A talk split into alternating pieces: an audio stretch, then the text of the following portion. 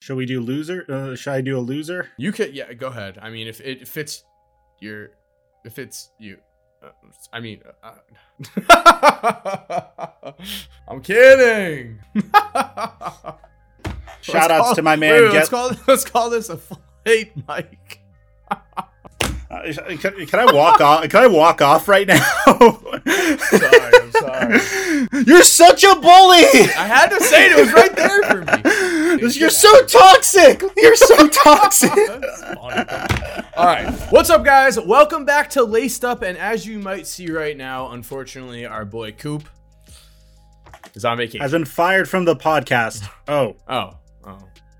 Well, Um, I didn't yeah, know. no. It's one of them. no. It's like telling a child that their dog ran away. Coop, All I'm sorry, dude. Are- You're gone. Um, no. All right, wait, wait, wait, wait. Are you are you saying that I'm the child here? But No, no Coop jokes was- aside. Actually, Coop was the child there. This was not a rag on you, Tom. I think you're. I think you're a little defensive because in past pods you've just gone a little too destroyed. much. Yeah. So in this case, so in this case, I'm the dog. Um, but yeah, No, our brother. no. In this case, the dog would be the job of podcasting, and I don't get this. I, I I'm really confused right now. all right. But I, But- I, you know what? The viewers at home are understanding this. viewers at home, comment down below if you know what Corzemba is saying, because I, I have no idea. But I, I'm just gonna act like I do for the sake of the pod. But yeah, get Dennis like Coop. Our brother is taking a week off. We miss you, brother. Looking forward to seeing you next week. You want to get right into Dennis Schroeder? Let's let's do it. Let's do it. You know what? Oh I my know you God. have some thoughts. I know you have some thoughts. I'm gonna I'm gonna preface everything with because I think I might have the controversial thoughts. We have not talked about this. Um, so I tweeted out this. Let me just pull up my own tweet.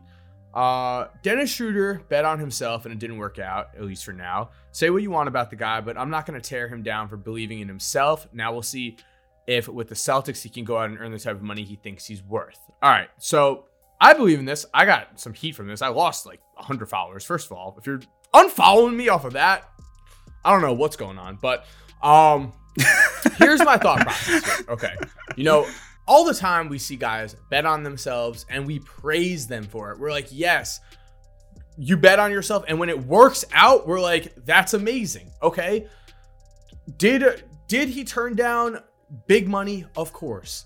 And apparently, you know, some people are calling him, and and it's early in the pod. We'll say a hole. We'll curse later. Um, some people are saying, you know, behind the scenes he wasn't the best.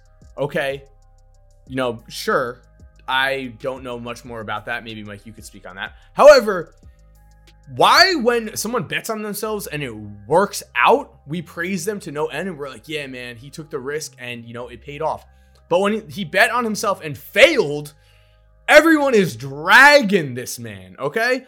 So he also had a ton of unfortunate circumstances here. One, he obviously thought the Lakers were headed to an NBA, at least Western Conference Finals run, if not championship run, if not, you know, winning the whole thing. He thought that was going to happen. He thought he was walking away four years, 100 million, because he thought he was going to be the third best player on a championship team. It makes sense. He didn't think that Anthony Davis and LeBron were going to be hurt and not be able to perform at the level they were.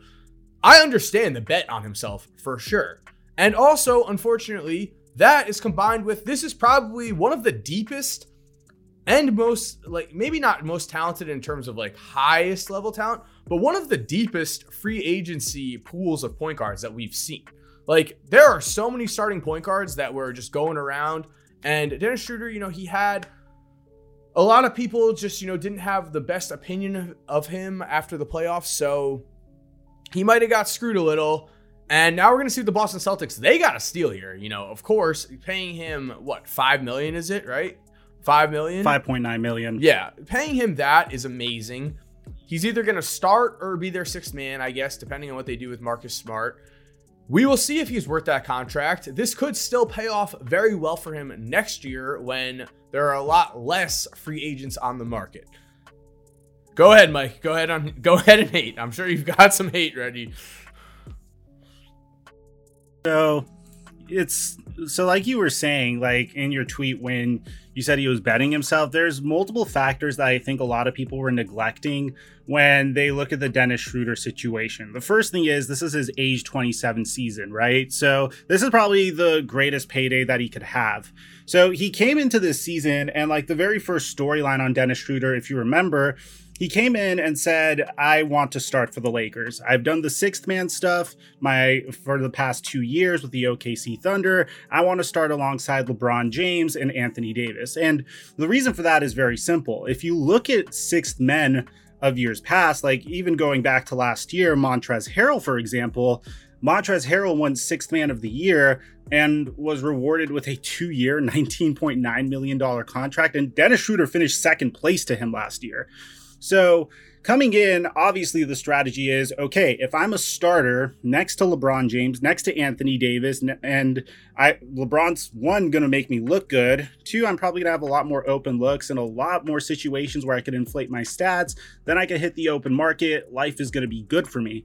Now, at the time, the Lakers offered him a two-year, $33.4 million contract at like the very moment that they traded for him, which of course it was more of a formality. He declined it. And the reason why he was offered such a low contract is there's this very silly rule where once you uh, trade for a player that's on an expiring contract, you could only offer him like a contract extension that's a 5% rate. I don't know why there's this rule exists, but it does.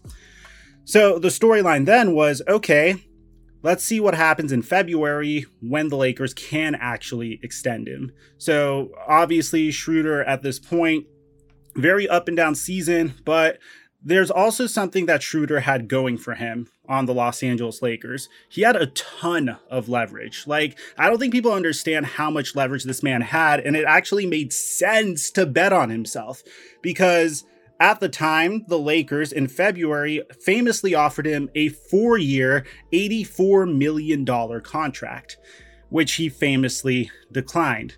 Why? So, a lot of people don't pay attention to the why here. Well, the Los Angeles Lakers, if they lost Dennis Schroeder, they were still capped out. Like, it was going to be a downgrade no matter what. There was no one that they could get to replace Dennis Schroeder or fill in his shoes unless they somehow swung a trade that would move Kentavious Caldwell Pope, Kyle Kuzma, and of course Montrezl Harrell, which lo and behold, this past offseason they were able to accomplish. So he had a lot of leverage. And if you also look, uh, we discussed this on the podcast before, Mike. If you remember, LeBron James's teammates historically like typically eat after winning championships. You look at Matthew Dellavedova after the 2016 NBA Finals run. You look at Joe Harris, how much money he got recently from the Brooklyn Nets. Granted, shooting at is at a premium. You saw what the contract Kevin Love got, which he was going to get anyways, but I'm sure you understand Timofey Mozgov. Don't even get me started on that guy's contract. But historically, role players on LeBron James led teams that win championships tend to eat. So in this situation, Dennis Schroeder pretty much had diamond hands to the point where it screwed him over, which we I like to call him Diamond Hands Dennis Schroeder because he thought that if he kept holding on and holding on, he would hit that 100 million point. And it makes a lot of sense. You know, like if I told you and I've even went on record to say this in January when I told you uh, when we when we were talking about Russell Westbrook potentially getting traded to the Lakers or Chris Paul potentially getting traded to the Lakers, even I, the most delusional Laker fan that I believe exists in our society, a man that truly believes that we're going to get Luka Doncic in 5 years, even I thought that was a long shot just because the cap, salary cap gymnastics would not work. So, the fact that this happened to him is very unfortunate I don't think it's fair to play Captain Hindsight and say, yo, Dennis, you should have taken the four year, $84 million contract, because obviously he should have. But in this scenario, depending on his role with the Boston Celtics, it's a tough pill to swallow if you're Dennis, because. I mean, which would you prefer? If you're getting offered a max contract to play with the Lakers, you're pretty much the you're pretty much the third star to Anthony Davis and LeBron James. Those are championship contending teams and you fumbled the bag there. it's unfortunate, but it does happen. But I don't I think it's important that we stress why he did what he did and how it actually made sense and how unfortunate it is that it completely like just didn't work out for him. So exactly. Okay, so we are on the same page. I feel like with Dennis Schroeder, uh, he, you know, he bet on himself at the time. Did some people? It turned some people's heads, but it really wasn't until the playoffs, I would say, where you know that like there was some people, there were some rumblings of people saying things, but there wasn't too much hate on that. You know, it was like, okay, well, he better perform. And then the playoffs came, and then that's when people started to pile on. And people were going on and on about Reggie Jackson on the Clippers. And Reggie Jackson, Reggie Jackson signed for around two years, $22 million. So he only got $11 million. So again, I just think, you know, I, I feel like let's wait and see what happens with this. People are under people are hating on him. I'm not gonna hate on the man. You know, like again, he bet on himself. Not gonna hate on him for that. Uh, I think that with the Boston Celtics, like this is a godsend for the Celtics, honestly, because what else did the Celtics do this offseason? Like, what was going on there? They ended up getting Schroeder for a very, very cheap contract, and now they get to play play him and you know see what happens and see what happens with him, Jaylen Brown, and Jayson Tatum and Marcus Smart. I mean, I don't know what's going on in Boston. Personally, I think that they are one of the biggest losers of this offseason. I think that, you know, they're banking on their guys right now that are on their current roster to step up a lot, like guys like Robert Williams, you know, uh, Nesmith. I think that they are hoping for improvement there. Yeah, I mean, they end up getting Al Horford, who is pretty, really old at this point. So we're going to see what happens in Boston. But okay, uh, yeah, any more sure. thoughts on Schroeder? Um, no, not until we discuss our winners and losers. Which, by the way, I disagree on the Boston Celtics being a loser, but we'll uh, really get to that. It, it's weird. I'm a Laker fan and I'm defending the Celtics, but yeah. I don't um, think the um, Celtics yeah. are a playoff team after this summer.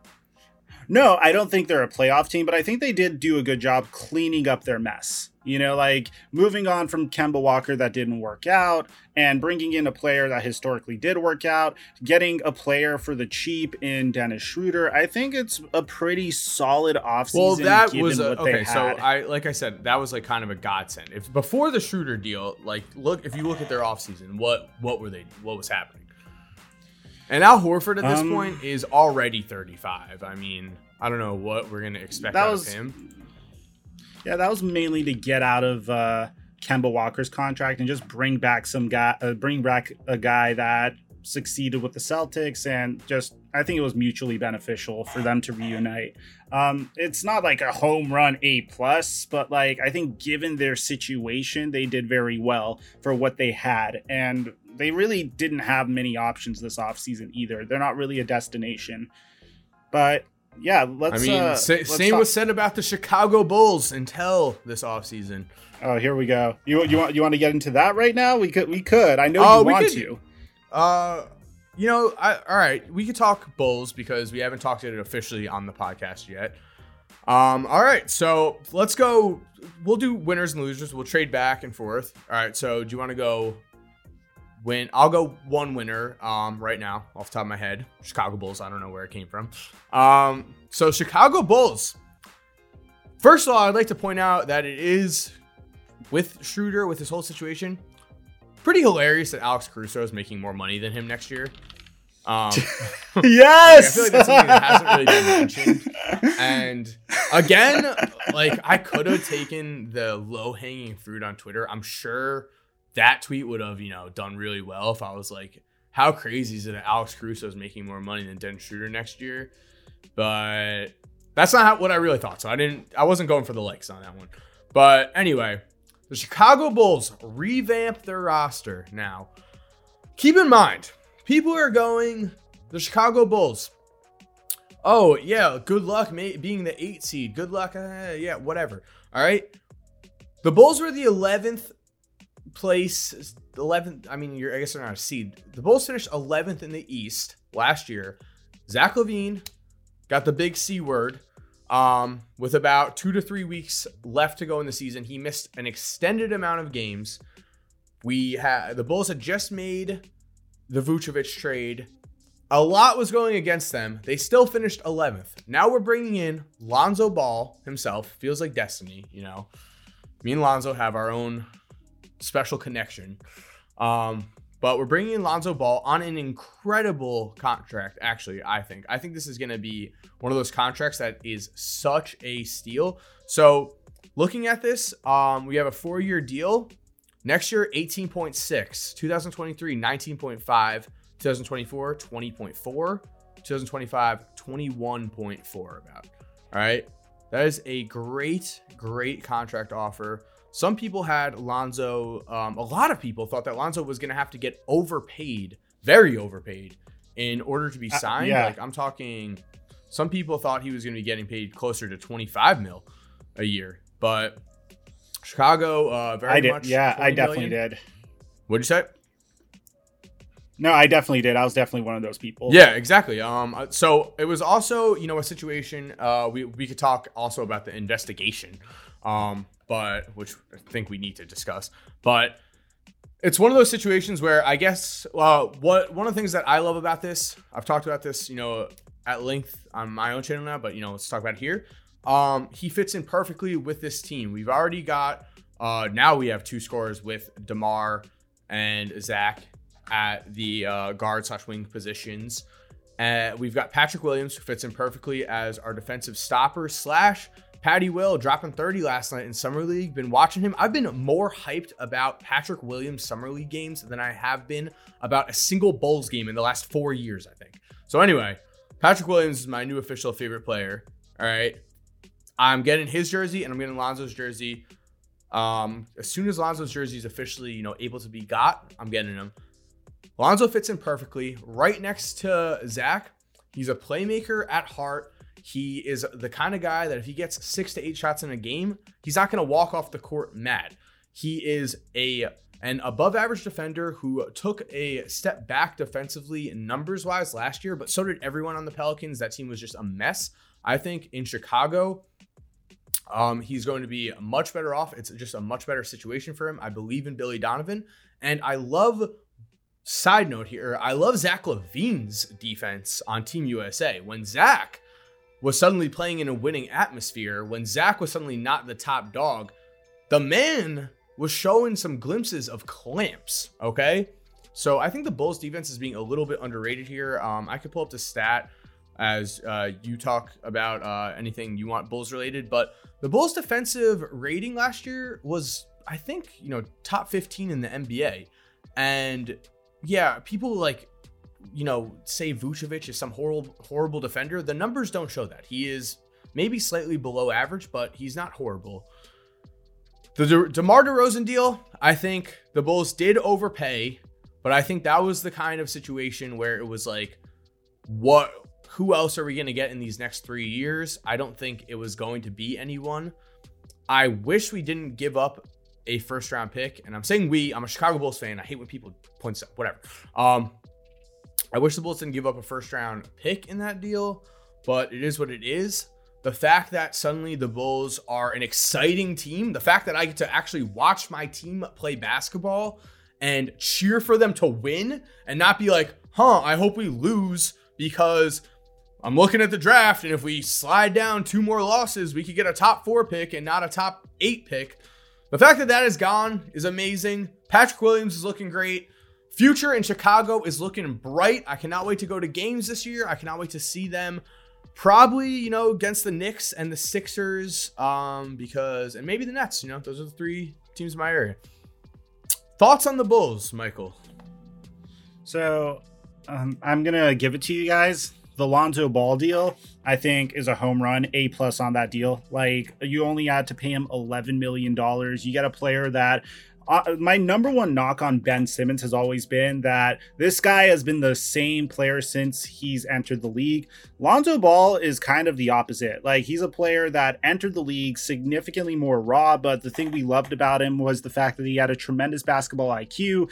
And it seems like his dad, just like, I mean, his family and the environment he was raised in, just shoved basketball, basketball, basketball. It's like literally, if you take the phrase ball is life, the first guy that I think of is Lonzo Ball. His last name's Ball, God damn it! Like it's crazy. And uh, yeah, so and I know I'm starting to, uh, like not to sound too tacky or cliche. The reason I'm saying this is I have tremendous respect for players that clearly just put basketball above everything else. And when you look at Lonzo Ball, like to change your jump shot and make something that you were being memed about one of your biggest strengths is something that I will always admire him for, even if he never makes an all star game, which I do think he will, by the way.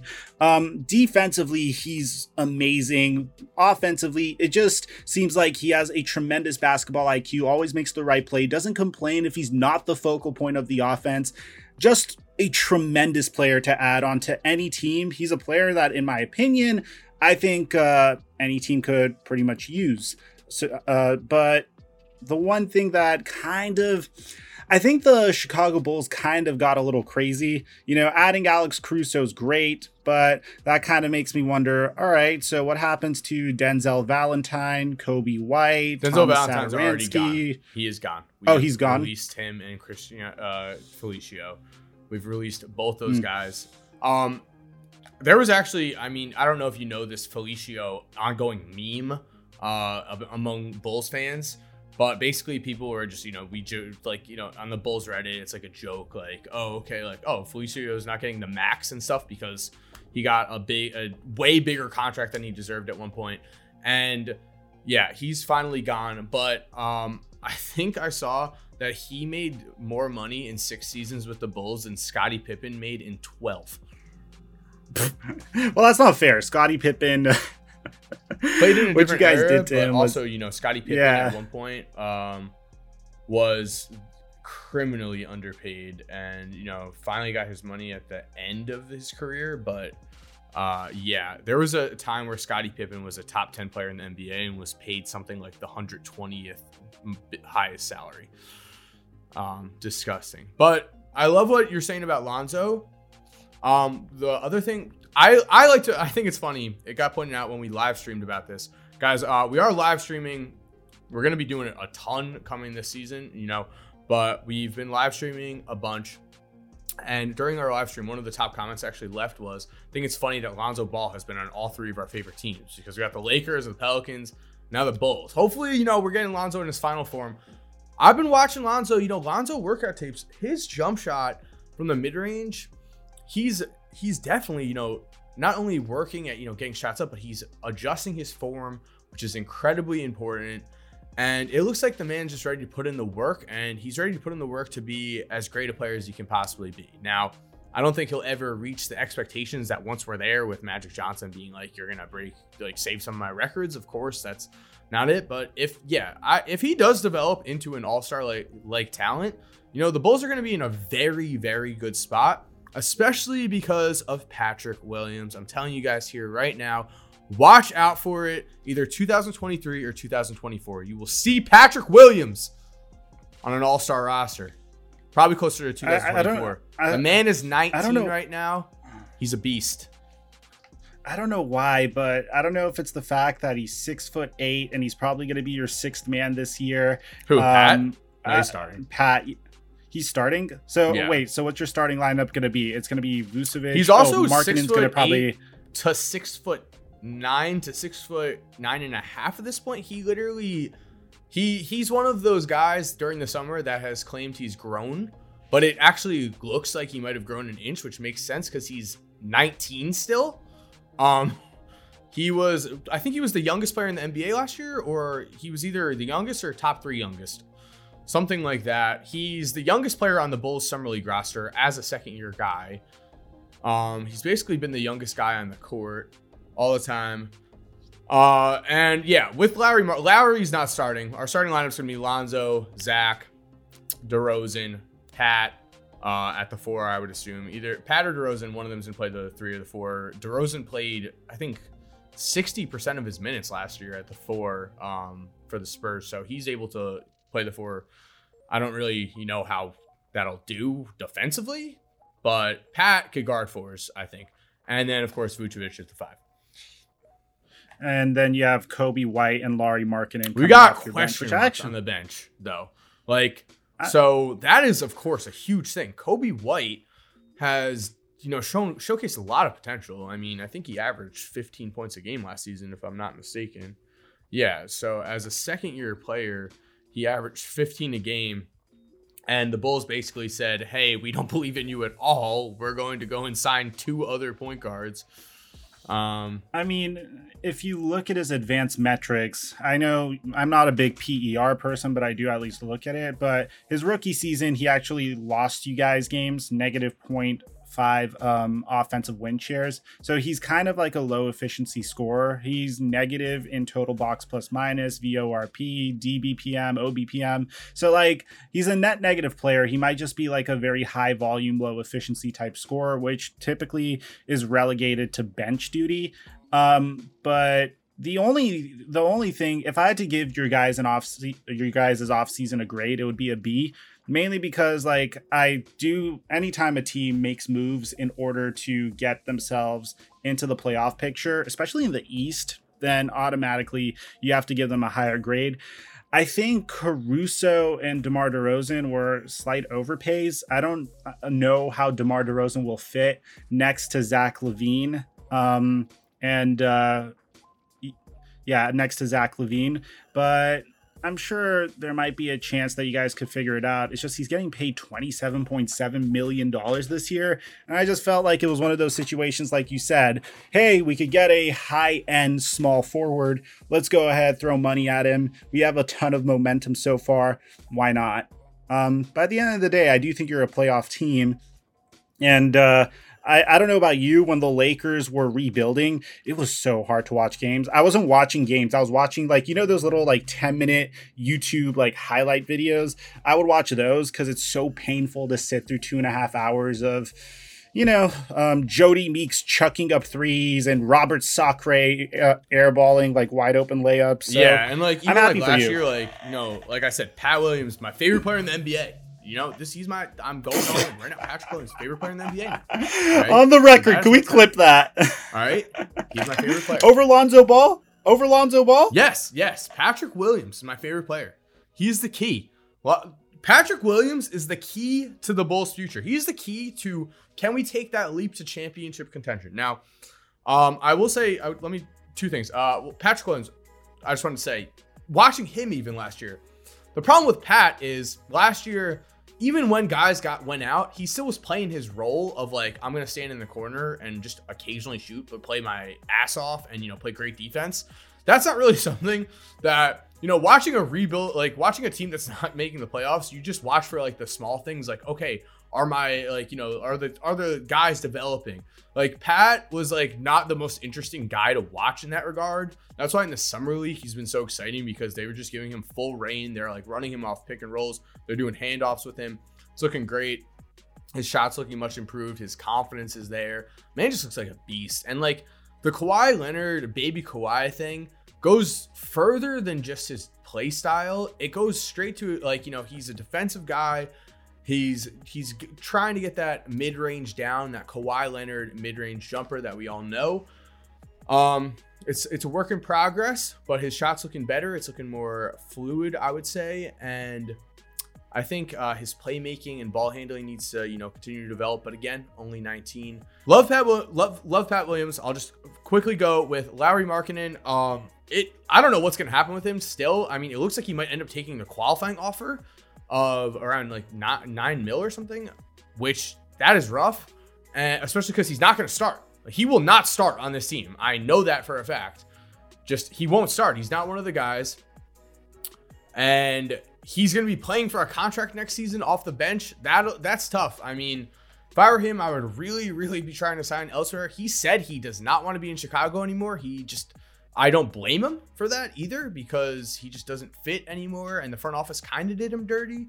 So yeah, I mean, if he comes back, it's so weird because he's not going to be seen at least at first as like really a core building block. He hasn't been seen as that this offseason. But now we've got a guy in a contract year that needs to play well in order to get paid. So it's going to be weird.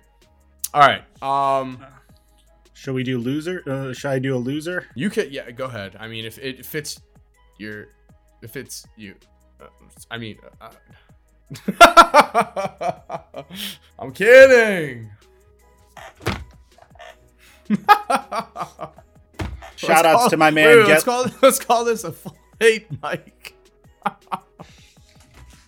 Uh, can, can, I walk off? Can I walk off right now? sorry, I'm sorry. You're such a bully. I had to say it. It was right there for me.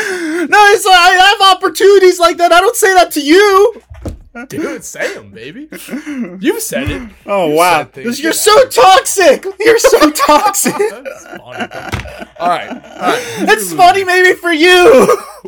Yo, chat, no, no, no, comment section. Is Mike Corzembo a bully? Just, uh, just answer us in the comment section down below. By the way, um for our next live stream, I just want to let you guys know um, in our last live stream, and this is going to happen each and every live stream. If you're a laced up silver or a laced up gold member, we will bring you on the live pod with us. If you go to our last uh, live pod, we actually had um, multiple of you guys coming in talking basketball with us, and you get access to our Discord that literally only has like how many i think it's still in like single digits and it's like the best way to talk to us. So check out our memberships program guys. It is literally the join button next to the subscribe button. And of course once we get to 40000 subscribers we're going to give away a playstation 5 to subscribe or an xbox series x to a subscriber that turns on our notifications on this channel. So let's do losers. And uh shout out to get like coop but i think uh one of the losers of this offseason has to be the New Orleans Pelicans. There's just been moments where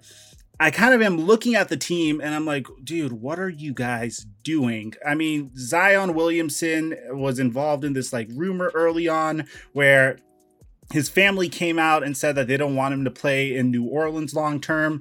Um, Zion also came out and said that he wants the New Orleans Pelicans to retain Lonzo Ball.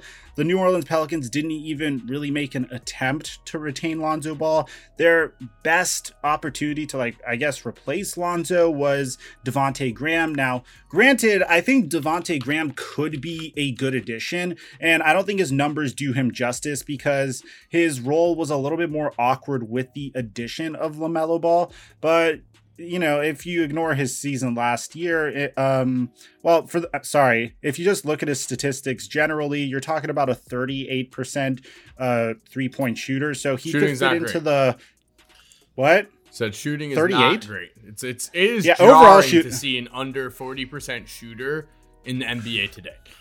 Well, well, here's the thing. Here's the thing that a lot of people ignore.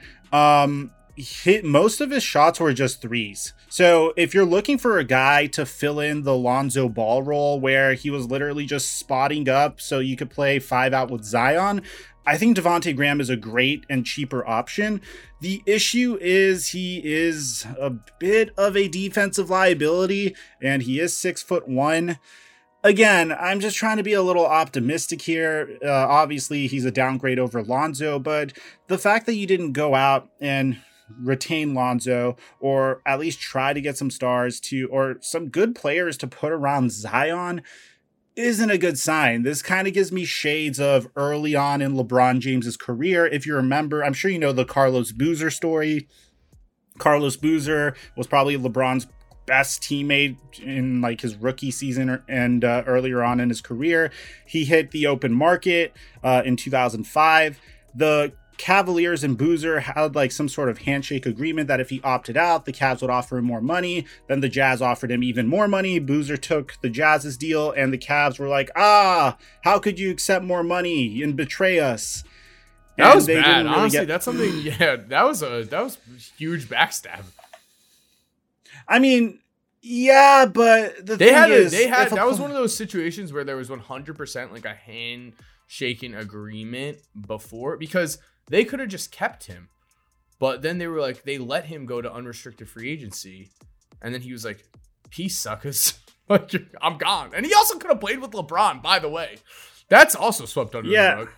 Well, well, like also, yeah. Uh, back then, was that that was like no, that was Deron Williams' rookie season. So like that wasn't really, yeah. So, eh, I mean, I don't know. It's like kind of similar in the sense that like the Cavaliers could have came in and said, "Hey, we'll give you the money you want. Like we'll match what Utah's offering you," but they didn't. They didn't want. Uh, they had the opportunity to match what Utah was giving him, but obviously Boozer was going to take more money no matter what. Uh, especially if you give a player that type of leverage. Wait, But- I think you don't. Wait, are you sure you're correct about this situation? Hold on. Um, you could fact check I'm me. pretty sure Carlos Boozer completely screwed them over.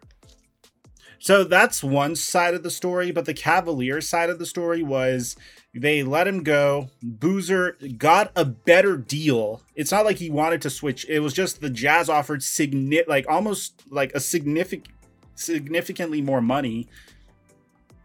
What would you do in that situation? What would anyone do in that situation? You know, like, yeah, I understand there's morality involved, but when you're talking about like a difference of like 10 to 15 million dollars, which I think is the difference here, if you want, you can fact check me. Um, No, you're not. You're not. The Cavs let him out of his second round, like second round contract. They let him out in order to re-sign him long term for a ton of money. Like they were like he was going to get paid like a million dollars or something the next year, and they were they had an agreement like okay, we're gonna let you out of this, but then you're gonna re-sign with us. And he said, "Thanks for letting me out of this contract. Now I'm gonna leave. Bye." That's what happened. so I want to uh, let me see. I want to see the numbers involved here. And they didn't have a chance to Um, match. They like made him an unrestricted free agent. So so here so here it is.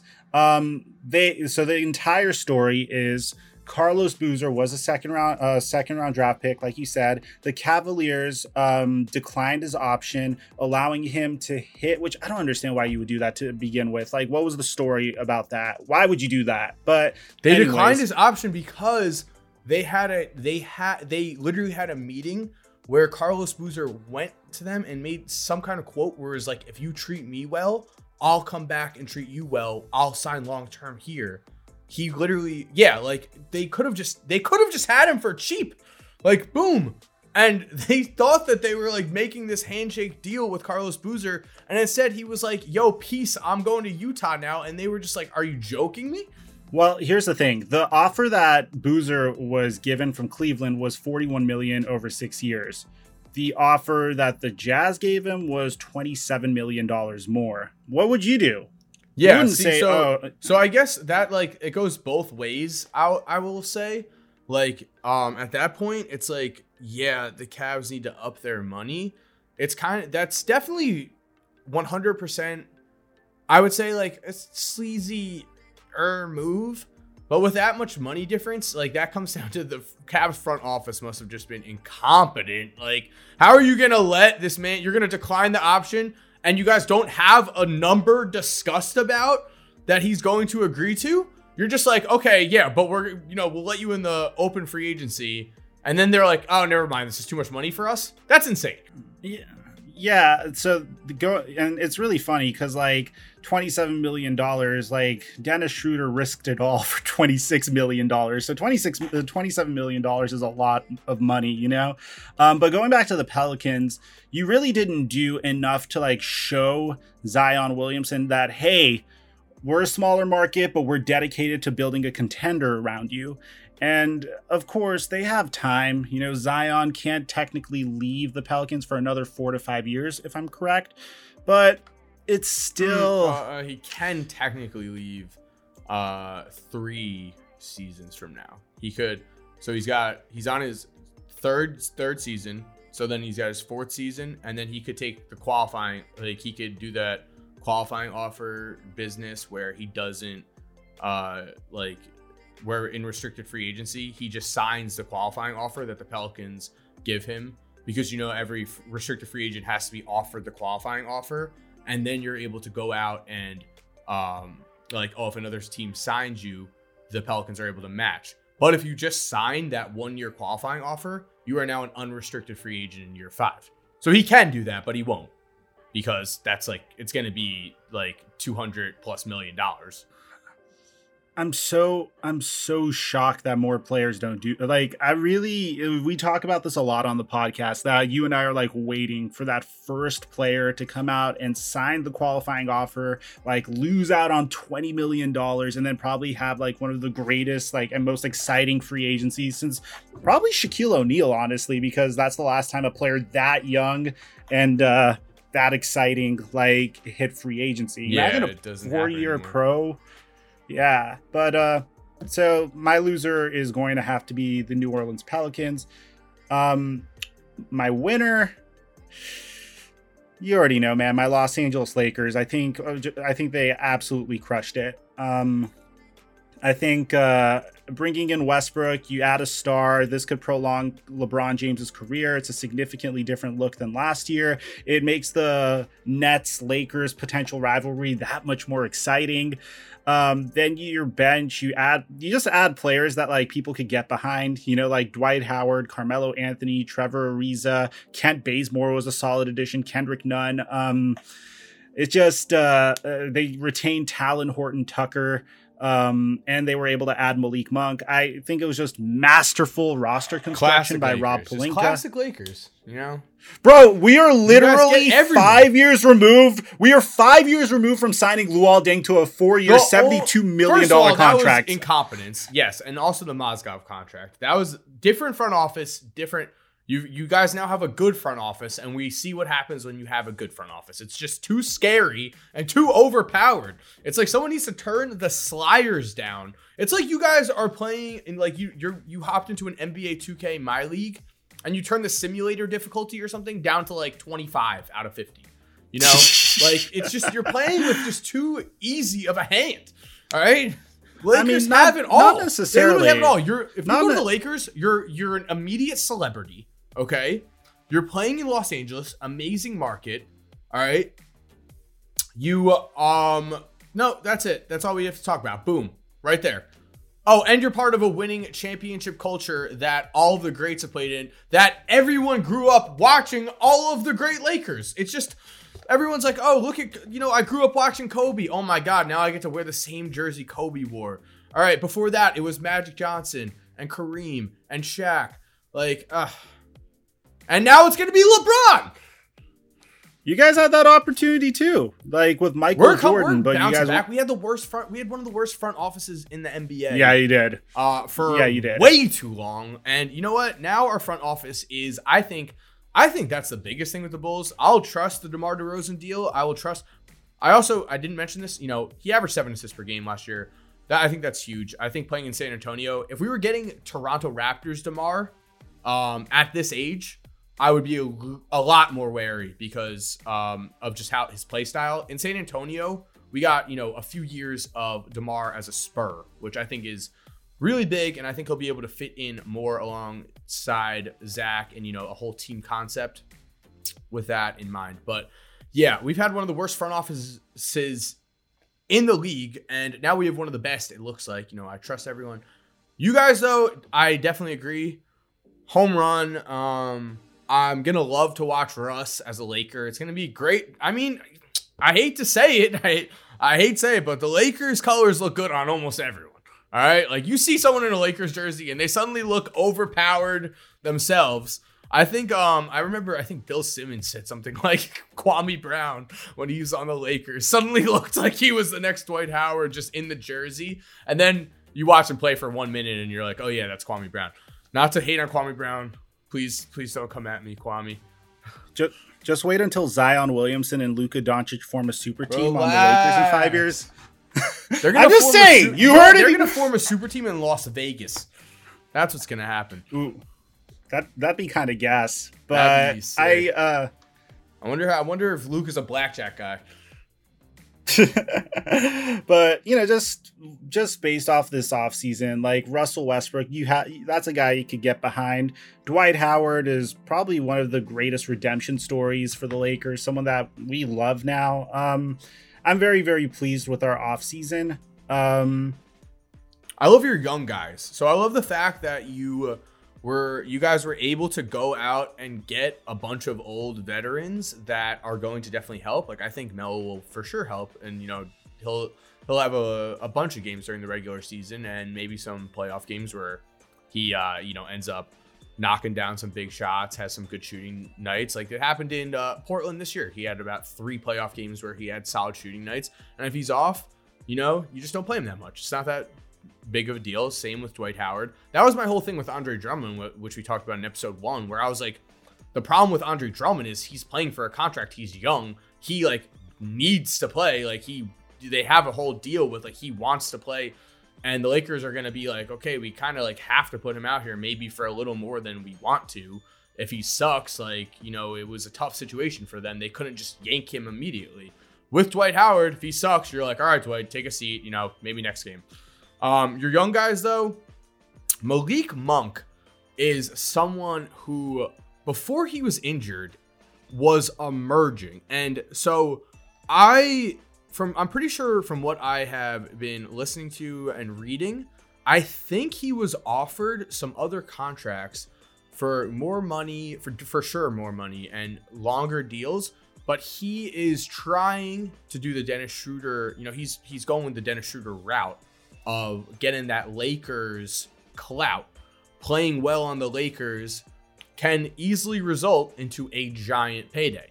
And I think that's where he's going for. And I could easily see it happening because when we talked about this going into the free agency, we were like Russell Westbrook or Buddy Hield, like who fits better? We're like, we kind of like we're we we said Buddy fits better. You know, Russ might be a better play player. I mean, Russ is a better player for sure, but Buddy, you know, his uh, catch and shoot ability and his just floor spacing ability fits the Lakers so well. When you have a guy like Malik Monk, who just looking at his numbers as a 22 year old, he's 23 now. He averaged 11.7 points per game, uh, shot five threes a game, made two of them, 40% shooting from three. All right.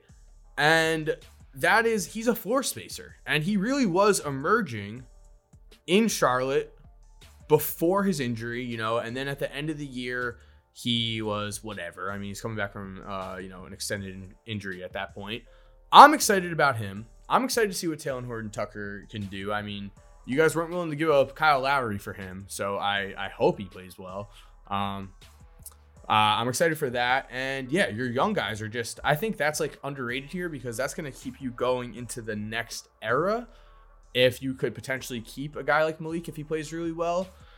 Um, we'll see what that next era brings us because I'm sure you're going to try to build around Anthony Davis. I don't think the Lakers are going to want to rebuild anytime soon. Anthony Davis, Bronny James, Luka Doncic, Zion Williamson. You know, dude, Bronny. Um, no man, jokes. I really hope he steps up his game, dude.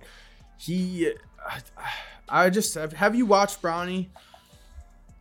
I have. Um, I He's really too have. passive out there. Um, for sure. I think. I think like he um you know I, I i would like to see him try to take over more he's about to be a junior next year you know the excuses for Bronny of like okay well he's only a freshman he's only a sophomore he's deferring to older guys by the time you're a junior in high school that's where there is no excuse like that you're you got to be the guy on the court and he yeah is he playing with some four star guys on his team on his AAU team sure um but I would just like to see him be more aggressive and more attacking the basket shooting a bit more I do love his defense, and it seems like his playmaking is on point.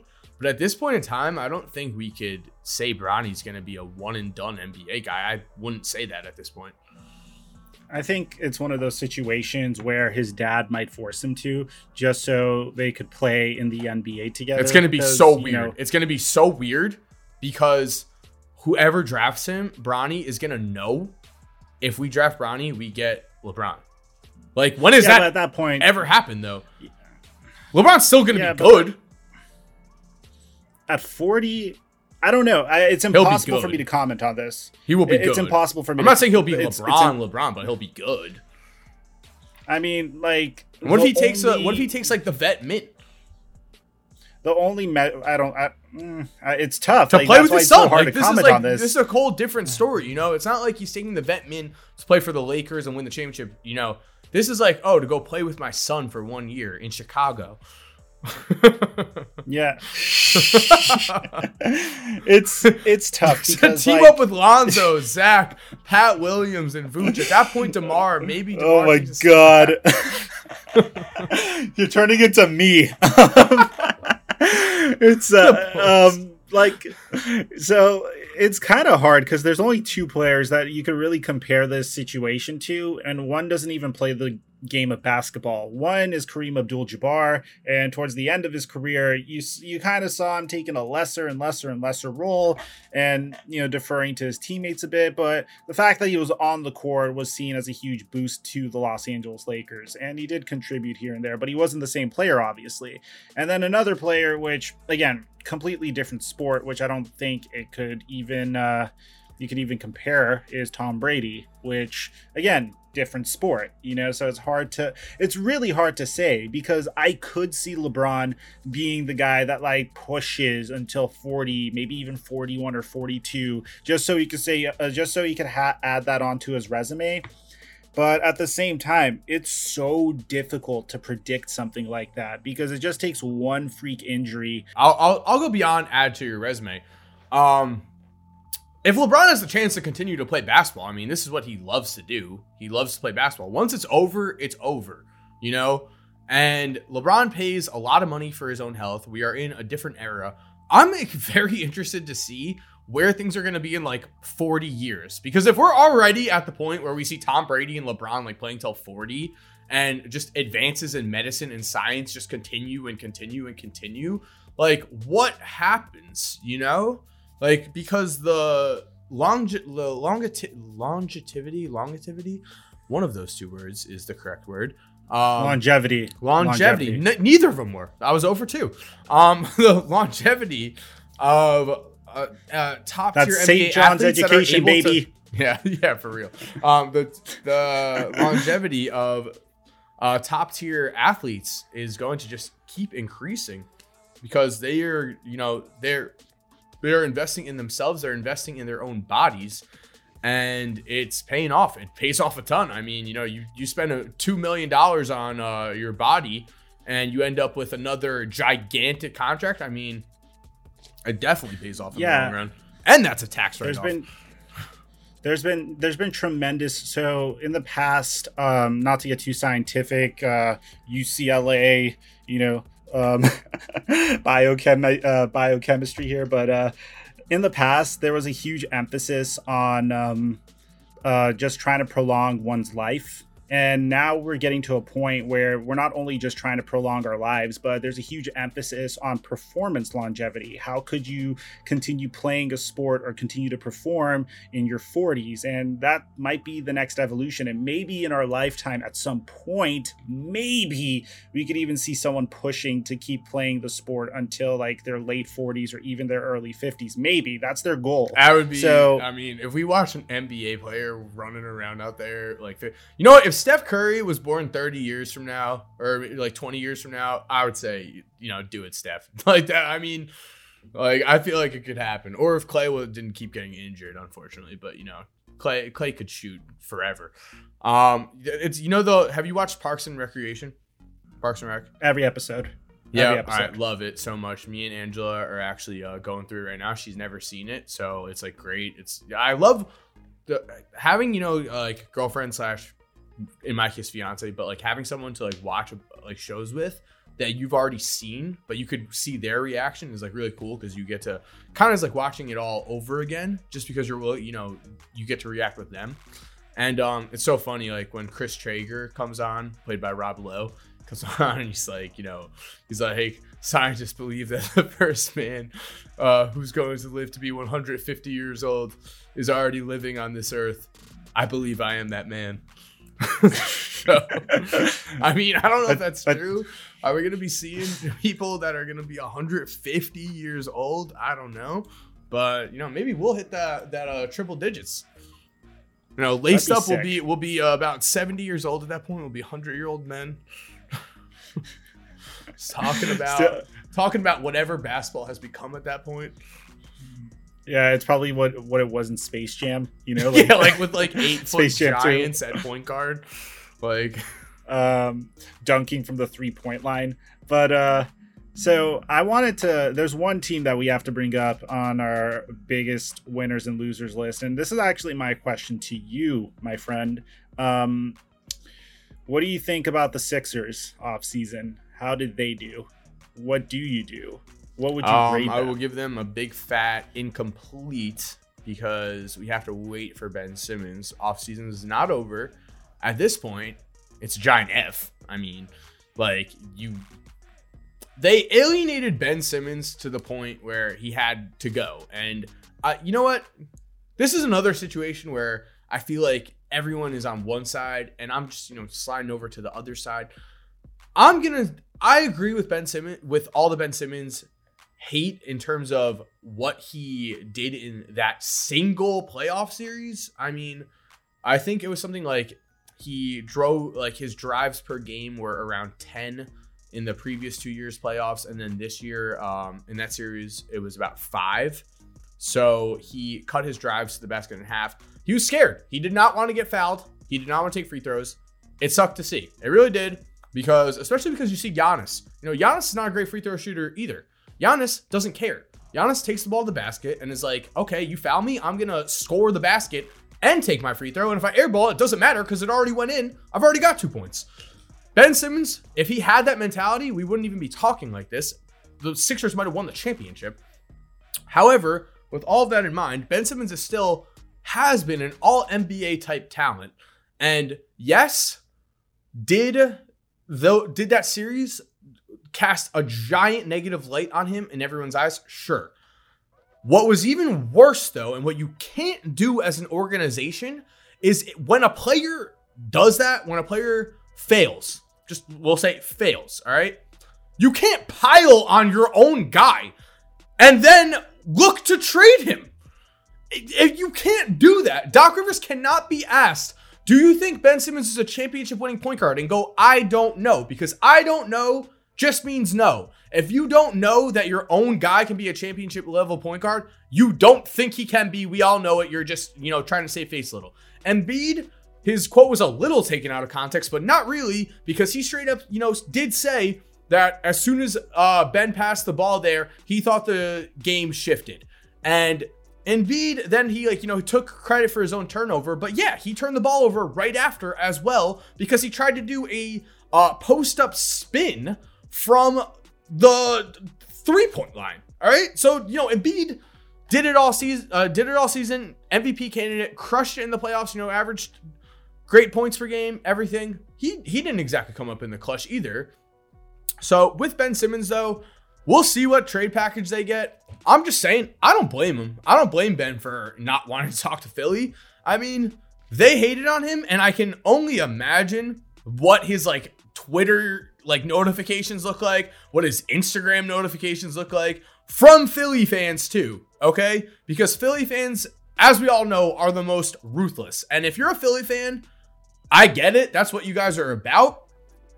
No one else understands you but yourselves. All right. I'm just going to say that because I've been to a bunch of Sixers games at this point. I've never, ever seen a team just boo their own players so easily. They will boo you if you miss three straight shots. Suddenly boos immediately. It's like this guy, like Robert Covington. There was a whole situation. I get it, Sixers fans. You know, I've already talked about this with people on chats, uh, on like on live streams. But Robert Covington was having, you know, on and off here the Sixers. He, I watched this in person. He missed his first three shots, and the amount of boos that rained down on him, you would have thought that it was Vince Carter returning to the Toronto Raptors after he gave up on them. All right. It was insane. Insane. I was like, what is happening? And then Robert Covington hit in the most awkward moment I've like seen. Robert hit, Covington ended up hitting the game-winning buzzer-beating shot, and I don't think the fans knew what to do. They were like, "Do we hate this guy? We just won the game." You know, it was weird. Um, Sixers messed up with that, man. I like.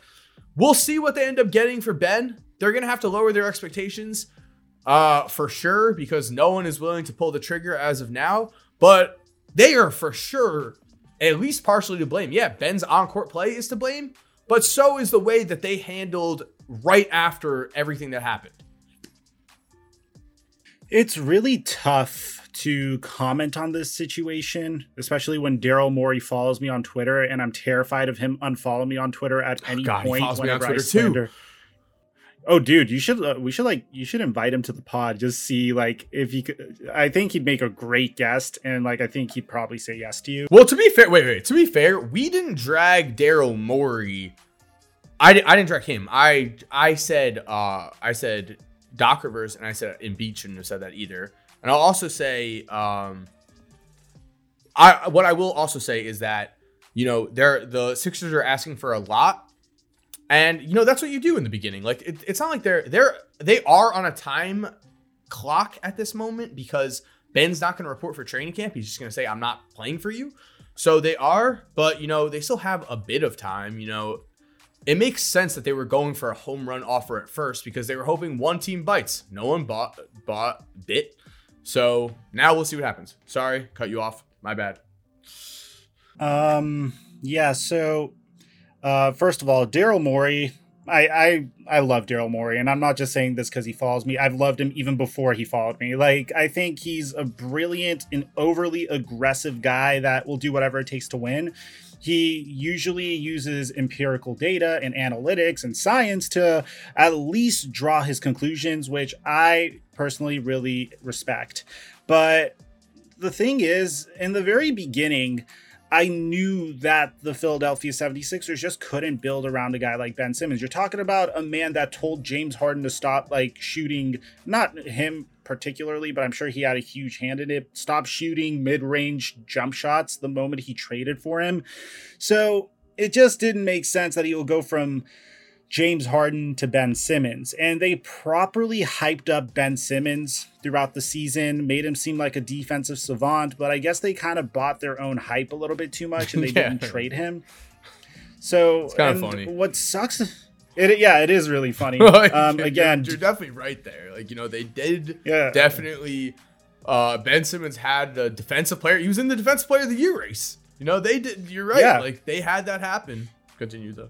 And here's here's the crazy part. He was a better defensive player last year than he was this year. So like that's the part that I don't really understand. All of a sudden I'm getting this narrative that Doc Rivers unlocked Ben Simmons's defensive versatility and I'm just sitting here like, okay, I think the Sixers again buying into their own hype, a little bit of diamond hands Daryl, I guess, go into the uh, NBA playoff picture with a ton of hype. Um, and they absolutely i mean they crumbled. And the i think the media is evil you know like on the youtuber side i love the fact that this happened because it gave us a story to talk about but like the fact that you just saw you just had the sixers fall short of their expectations again and you shove a microphone in Doc Rivers' face after he chokes another series. You shove a microphone in Embiid's face after like once Dude, I've again never he seen falls short. that Ben Simmons interview. I've never seen anything like that. Especially yeah. to a star player. And like I people are gonna be like, Ben Simmons is a star. Ben Simmons is an all NBA player. Like, okay, so you know, star player not exactly He's an- crazy to uh say about Ben Simmons. T- to see an all-star caliber player, let's say that, uh get a mic shoved in his face yeah. and and ha- the questions they were asking him, I was like, dude, the media is just they do not care right now. And he was so defeated that he was just he wasn't getting offended. He was he was just taking the questions and just being like, man, yeah. Yeah, it's uh it's really funny. Uh, like I mean, obviously this was induced by the media, but at the same time like there's two sides to this that I see. There's the Ben Simmons side where your entire team's just throwing you under the bus. You know, like your your head coaches and you know everyone's in their emotions and whatnot. And then there's obviously the Philadelphia 76ers side. Like if you're Tobias Harris, if you're Joel Embiid, if you know, if you're Daryl Morey and if you're the entire team, you're kind of looking at Ben Simmons and saying, yo, you've literally been the same player each and every year. Each and every offseason, you just throw up a video of you shooting threes, you hype up everyone, making them think that, hey, this year's going to be different. I'm not falling for it. I- I'm not buying again. it. I don't it's think. already happened. Yeah, it's happening again. like I was like, he's he's putting up a practice video of him shooting threes with Rajon Rondo. Is that supposed to inspire some confidence? Like, oh, he's learning from Rajon Rondo how to shoot threes. Like, well, wait, what? Know, to, be fair, to be fair, Rondo is one of those guys that uh, I guess in later in his career did end up making threes. But yeah, no, no, I was about to quote that, and I had like a something written up, and I was like, too far, delete. Let's just let's just let this lay. You know. I tweeted something out about like the Ben Simmons cycle where like uh this happens each and every single year. Yeah. And uh, uh currently obviously Ben Simmons is going to ghost the Philadelphia 76ers as a result of this. I'm sure you heard the story how Joel Embiid, Daryl um not um, Joel Embiid, Doc Rivers, n- no one could get in touch with Ben Simmons. Apparently, the Sixers wanted to formulate some sort of off-season training program with Ben, but they can't get in touch with him. There's even another report saying that he's willing to go as far as to hold out. I don't think he's ever going to step foot back in there unless he's wearing another jersey. I agree. And uh, what's interesting is the only team that, in my mind, could actually trade for Ben Simmons is a team that is also a fairly questionable fit for Ben Simmons, and that's the Golden State Warriors. They have the assets, but if you think about it, and there's another report on this, they have had internal discussions about adding Ben Simmons. But the question is, and I think this is all on our mind, how would Ben Simmons fit with Draymond Green?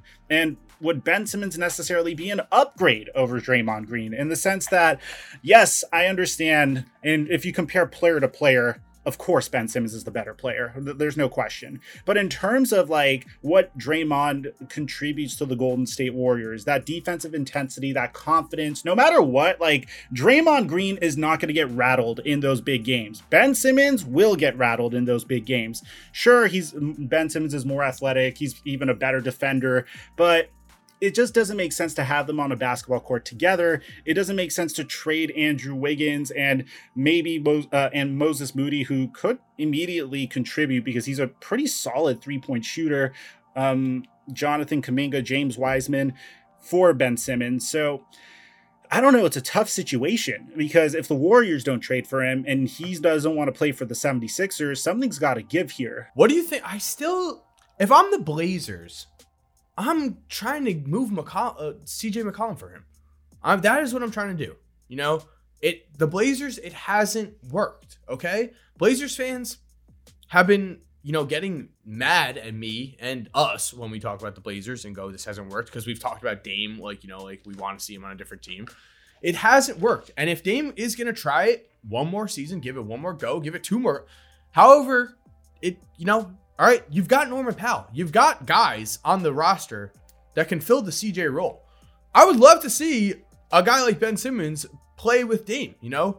Get Ben Simmons into some more pick and rolls. Remember when Ben Simmons had his career high or whatever this season? It was all on like pick and rolls to the basket, and he goes like, "Yeah, I could do this whenever."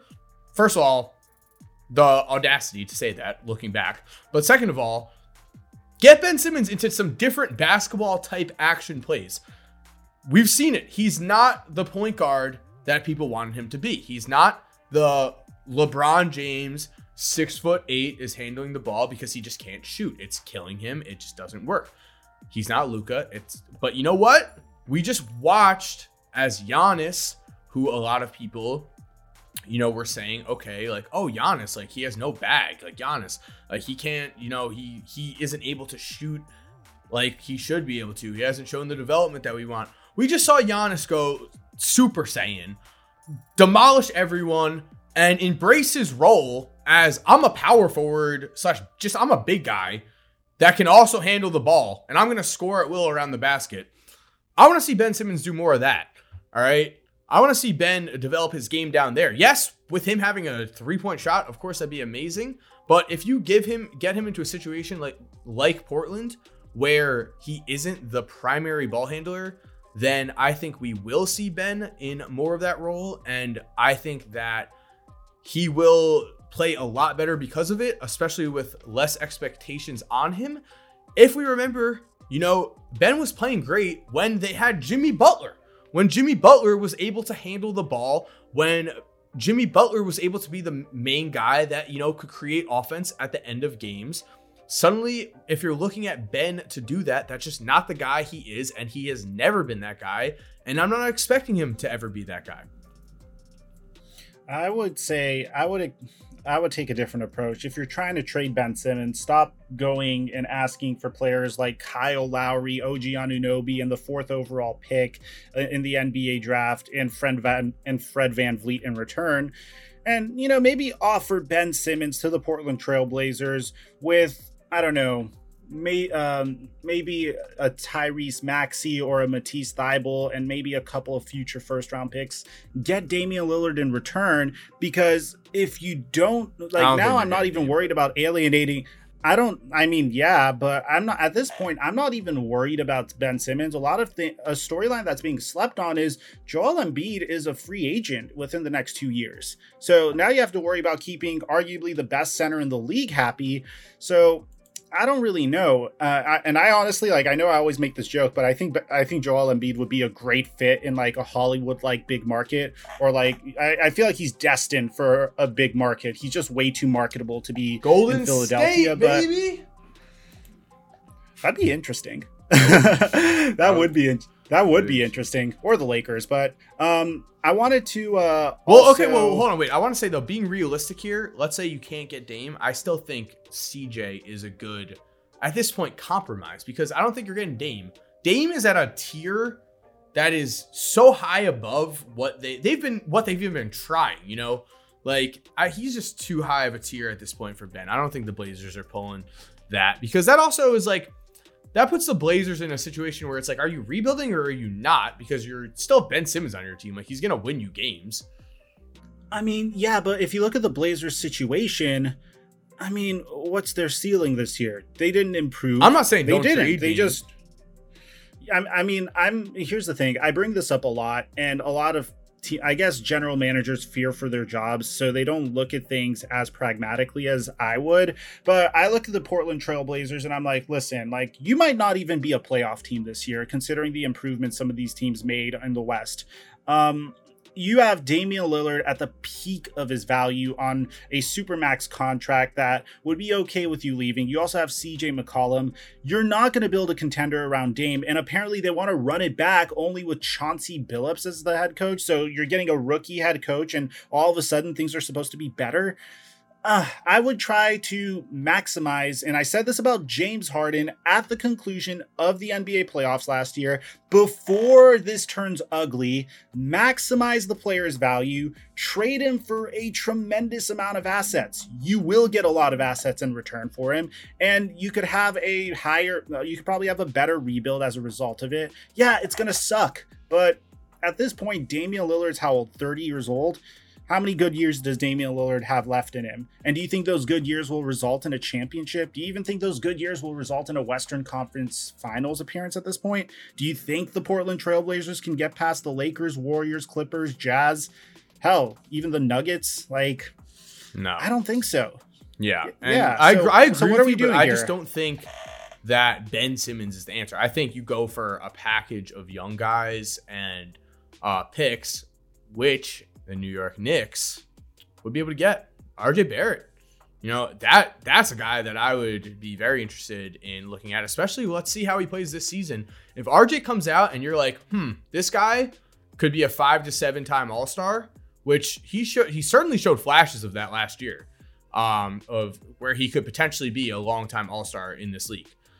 If RJ Barrett comes out, plays like that, you got guys like Quickley, you got guys like Obi Toppin. We've seen them in the summer league this year. They've been playing really well. We saw Quickley last year. He, you know, he played on a playoff team, played pre- pretty damn well. Uh, Knicks have some good young players. Suddenly, out of nowhere, I, credit to the Knicks. Within like two years, suddenly they've gone from New York Knicks. What are they doing? Oh, they gave up Porzingis and they have no future to like. They could be a Dame destination. I'm definitely not ruling them out. Um, we've talked about Dame a lot this pod and every pod because we because it's a it's a great topic yeah, and Ben, huge... but um, let's we, talk some summer league, bro. Yeah, so let's talk summer league and let's talk. Let's start it off with my boy Pat. No, uh, you know I've talked Pat a little bit uh, already, dude. I do want to say thirty Gel- points for the boy. You know we've got me and Angela watching summer league. It's actually kind of adorable because Angela uh, is watching the Bulls. She's trying to just, you know, go full all in with me. And I'm, of course, rooting basically just to watch Patrick Williams and Ayo and um, our second round pick, who's a center who I just can never remember his name. I watched every minute of the Summer League so far, but I just can't remember his name. I'm rooting for those guys to all do well, but she's like fully root, like cheering on the Bulls to win, where I don't care as much. So she's like, "Oh my God, no!" When the Spurs score a three, and I'm like, "No, it, it doesn't matter that much. Good for that guy. Hopefully, he gets a contract." Um, but Jello, let's talk about LiAngelo. you made a great video on him, by the way. Great video on him. Um, so Jello Ball, uh, and you know, I always own up to my takes, whether they're right or wrong. Like I'll always be, a, I'll always keep it real with you guys. Uh, the last time I discussed Jello Ball, I questioned whether or not he actually loves basketball or if he's being forced to live out his dad's dream for him, despite him having other talents. That was my question. And I know it's summer league. You know, I understand it's the summer league, but I really like what I've seen from him, and I do think that there might be a spot in the league for him if he's able to get into some better shape. He's in significantly better shape than he was last year. Um, I do think the Charlotte Hornets are in a situation where they found their guy in LaMelo Ball. So LaMelo Ball's pull might be able to get Jello Ball a spot at the end of the bench. I'm going to be honest, I do think his ceiling would probably be like what Thanasis, uh, what Thanasis Antetokounmpo's role is with the Bucks, or um, what Kostas Antetokounmpo, probably even more closer to what Kostas Antetokounmpo's role with the Lakers was. Um, but he's shown that he could at least be a spot up shooter. He can make catch and shoot threes. That at least will get you a role, some sort of role like in the NBA as a team's potential Brian Scalabrine or Nick Novak, if that makes sense. I'm not gonna. I'm not. Uh, you know, I I'm a little more high on him. You know, I'm not gonna, of course, say he's a starter level talent, but I could definitely see him. Um, if it's not this year, maybe next year, cracking the rotation, getting some minutes. Maybe not. You know, your seventh eighth man, but maybe closer to the tenth man. Especially considering that he's playing with LaMelo, which we can't discount the fact that those guys' chemistry uh, goes beyond. I don't even like like it is insane. They've been playing. They played in high school. They played overseas. They've been. They're just brothers. Their chemistry is insane. My whole thing with Jello is, you know, I definitely understand the criticism of like, oh, does he want to do this? Because when we looked at him at UCLA, you know, he was like a three star recruit. He was not really an NBA prospect. In fact, Woj and everyone at that point had like a bunch of tweets where they were like, uh, after the whole shoplifting incident, they were saying, oh, um, Jello, you know, he is not even on our radar. Like NBA scouts, he was not on NBA scouts' radar. He was not on their extended list. Like he was nowhere to be found when it came to the NBA. Um, some one scout was asked where he was going to be playing the next season, and they said like Chino Hills pickup games. You know, like that. People were ra- people were ragging on him, and at this point, he's played so much basketball and he's tried to prove himself so much that I don't think we could doubt his love of the game and his love to improve. And at this point, I think he's got the uh, chip on his back the size of New York City. You know, like he is the man wants to prove everyone wrong because he has seen the hate from these scouts. He's seen all of that. And watching his summer league games, yes, was his shooting there game one. You know, I did talk about this in my video that you mentioned. You know, yeah, was his shooting there game one? Yes. And it was great to see, but we know he's a knockdown shooter. What is really, you know, very, very promising to see is his effort level, his slight pickup in speed. You could, you know, at, there were definitely times watching him in the past where I was just like, he's slow. He's just slow. He has definitely gotten a bit faster. Um, and he is strong. There, the Hornets, one of their assistant coaches talked about his strength, talked about how it was you know, very surprising how strong he was. And that shows on the boards. And the man's hustling his ass off. Like he is trying to earn this roster spot as much as possible. You know, he's not walking in with the whole nepotism angle of going like, all right, my uh, little brother is the face of this franchise. um, I'm gonna get a roster spot. Like, no, he is acting like he has no ties to this organization, and he is trying his hardest to prove himself out there. I want to see him in more extended minutes because we've seen him 16 minutes and 20 minutes, but I gotta say, 16 points in 16 minutes game one, great to see. And then in game two, he the first half he was 0 for 1, zero points. Second half ended up with 10 points, like two steals, five ish rebounds, two uh like two assists or something like that. He's very active. He's very team oriented, which I also love to see. And let I'll just be completely honest. I don't want to hate on James Bouknight. I know Coop is not here to defend his boy. James Bouknight, uh, I I've recently discovered that he has a nickname of Off Night. Um, like you know, he's having an off night. James Bouknight has been ball hogging on levels that are unbeknownst to man at times. Like dribbling out the shot clock with no awareness, and he has to put it up from like 30 feet as Jello is standing wide open in the corner. And Jello's not pouting about it. He's not going look giving Bouknight a stare like what are you doing? He's putting his head down, running back on defense. He's doing everything I would love to see Jello do. I have no complaints about Jello. I think he's getting the most out of his abilities, and I think it's awesome to see James Bouknight. Not trying to hate on the man. You know, we see this with rookie guards, especially. Rookie point guards, especially if you're a scoring guard, sometimes they have a rough go in summer league. Trae Young was famously horrible. You know, he shot like 30%. So it happens. But what the whole point I'm trying to make out of that is that if he's playing with uh you know, LaMelo, if he's playing with a, you know, pass for like a pass, just a team that can pass or in a team concept, he'll get more open looks. He'll get more, you know, chances to get, uh, you know, some wide open shots. That's, you know, if he is on the actual NBA roster playing. But I'm impressed by him. I was impressed for sure. Uh, definitely. I'm first of all very happy that he got his opportunity, and two, I once again like I think this is something that needs to be hammered into people's heads.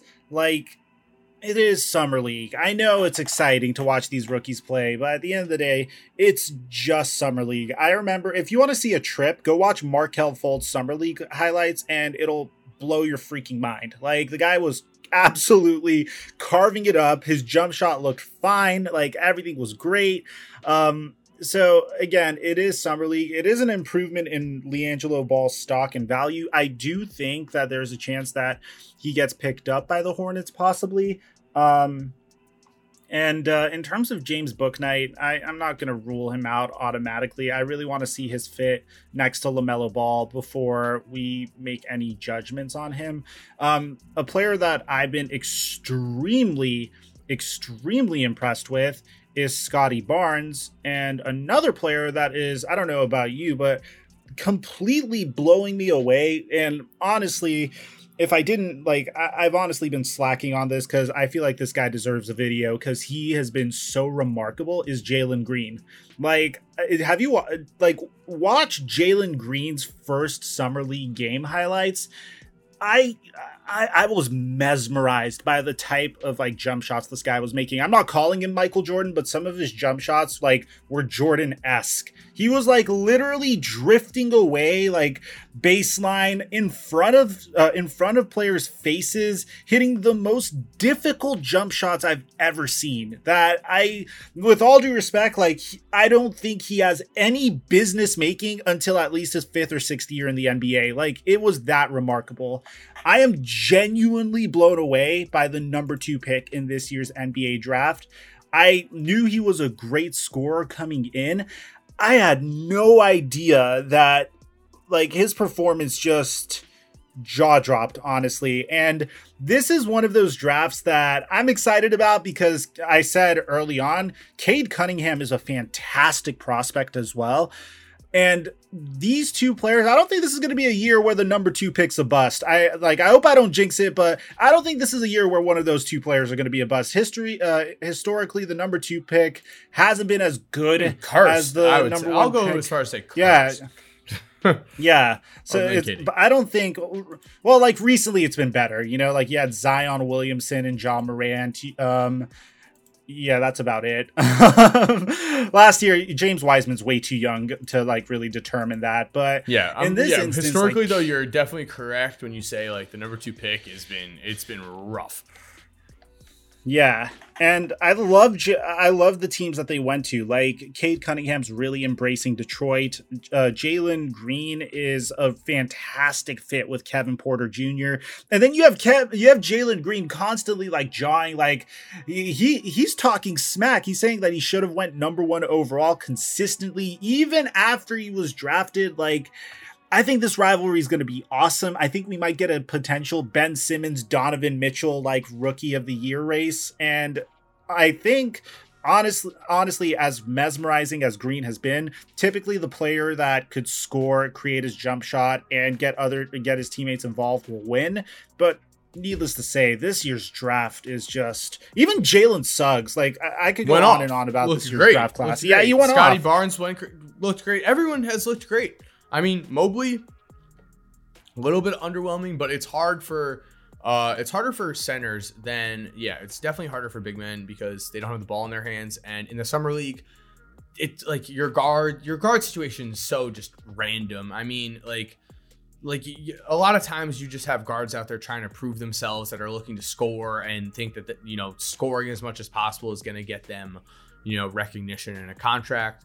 Um, in terms of Jalen Green, what I uh, would love to point out is that I would say, you know, the G League, you know, playing on the Ignite seems like it's been a huge success for his offensive game because playing for the Ignite, like you said, the moves that he's coming out with, he's got that little that step we saw um he he knocked down a 3 and it was the James Harden where everyone's like, that's a travel, but it's not a travel because there's the gather step, then the two steps.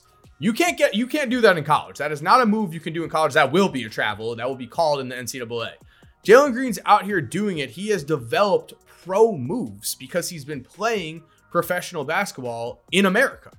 All right. So I would say, you know, it's very interesting to see his offensive arsenal coming out of the G League. And yeah, I'm very excited to watch him and Cade go at it. And I also just love, I do love Jalen, just like how he just keeps saying, like, I, yeah, I should have been the number one pick, that I'm going to make the Pistons regret it whenever I play them.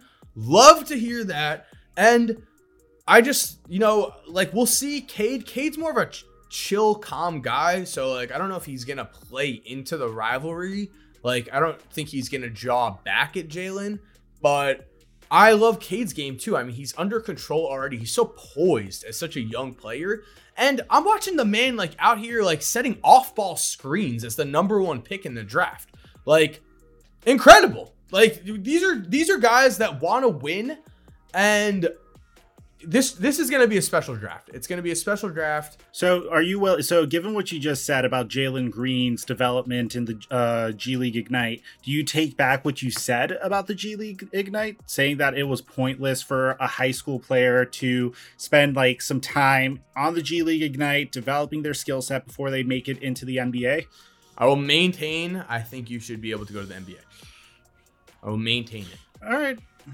All right. I just, well, I, know, think, I, I, think respectfully it, I think disagree. You should be allowed to play in the NBA. All right. Make your millions. All right. Get, and more importantly, get your first four years out of the way so you get mega paid from there. Uh, you know, that speeds up that whole process. And I think the NBA has the best coaching staff, best player development in the world. The G League, you know, they have great player development compared to other programs. But um, at the end of the day, if a team drafts a guy, the G League is there and established to drop him down there anyway. You know, if you draft a guy like Jalen Green and you're like, okay, you know, he's not going to start this year, like, let's develop him in the G League, you still have the opportunity. But I'm sure a guy like Jalen Green would have been probably starting on a team, whatever, whoever drafted him, or at least be in the rotation for sure. Um, well, here's the thing. The concern isn't uh, like as like black and white as you think. It's not, oh, let's get this player in the league ASAP so he can make his millions because that's a good point. It's more of a preventative measure because if you pay attention, a lot of young rookies recently have been getting injured. Last year you had James Wiseman and you had LaMelo Ball for a period of time. Um, it's a concern that the speed of the game could be affecting these players entering at such a young age. And by giving them this time off, again, also if you pay attention to Zion Williamson as well, um, if you give them this like I guess this uh, period where they can go learn how to be a professional, face off against better competition than high school, but not as crazy competition as the NBA against some ex NBA players then maybe maybe we could see less injuries we could see more developed players as well. That's at least the philosophy behind it from my perce- uh, from my perception of things. I get it but i also think like the one and done rule was put into place because guys were making horrible financial decisions. Guys were leaving when they weren't ready and not getting drafted and ruining their basketball careers. So i think the nba is at a drastically different point you know in that sense than it was back then. Like we saw just a ton of you know early career flameouts. We saw way more often it would be a guy would get a bag and get paid and just suddenly stop playing basketball basically. Um, I think it's just a completely different culture, different area. I think that high schoolers at this point, you know, would be fine to play in the NBA. Um, However, like I would, if I had to say, like, would I rather the G League than like you know go be able to play in the G League than not? Then yeah, I would much rather have the G League uh, because I do you know see what it's done for Jalen Green and for Kuminga, who you know looked really good in his summer league game too, or games. Um, um so so I have a question. I'm sorry to cut you off there. Um, given like the rivalry between Cade Cunningham and Jalen Green, who would you give the summer league MVP to so far? Uh, for sure Jalen so far, but it's been two games. But for sure Jalen. Uh, Cade had a somewhat subpar first game. Jalen's been great in his uh, first two games. Uh, I don't. Th- I mean, I'll, I'll be interested to see who the summer league MVP is because it might not be either of those guys. There's a ton of like there's a ton of talent this year in the summer league. This is actually one of the more talented summer leagues I'd say we've had because a lot of these second year guys they didn't have a summer league last year. So you've got guys like um, you know, like Patrick Williams, I've brought him like 20 times, but you got guys like Patrick Williams. He started every game on the Bulls last year, you know, and he's playing in the summer league uh, as the number four pick last the uh, you know last draft. That typically, you know, could happen, but like we've seen normally when that happens, it's like Brandon Ingram when he came in, played one game in the summer league, and then just left. You know, uh, Patrick Williams is going to be playing like 30 plus minutes a game this entire summer league, as are a lot of guys on a lot of other teams that were higher draft picks and guys that got minutes, like Quickley and Obi Toppin. Like I think Obi, you know, he didn't play as much, but you know, Quickley played on meaningful minutes on a Knicks playoff team. And here we are. We see him playing, developing, which I also love to see. I think the Summer League kind of had a stigma about it at a certain point in time where people were kind of like, oh, I don't want to go play in the Summer League. You know, that's a rookie thing to do, you know?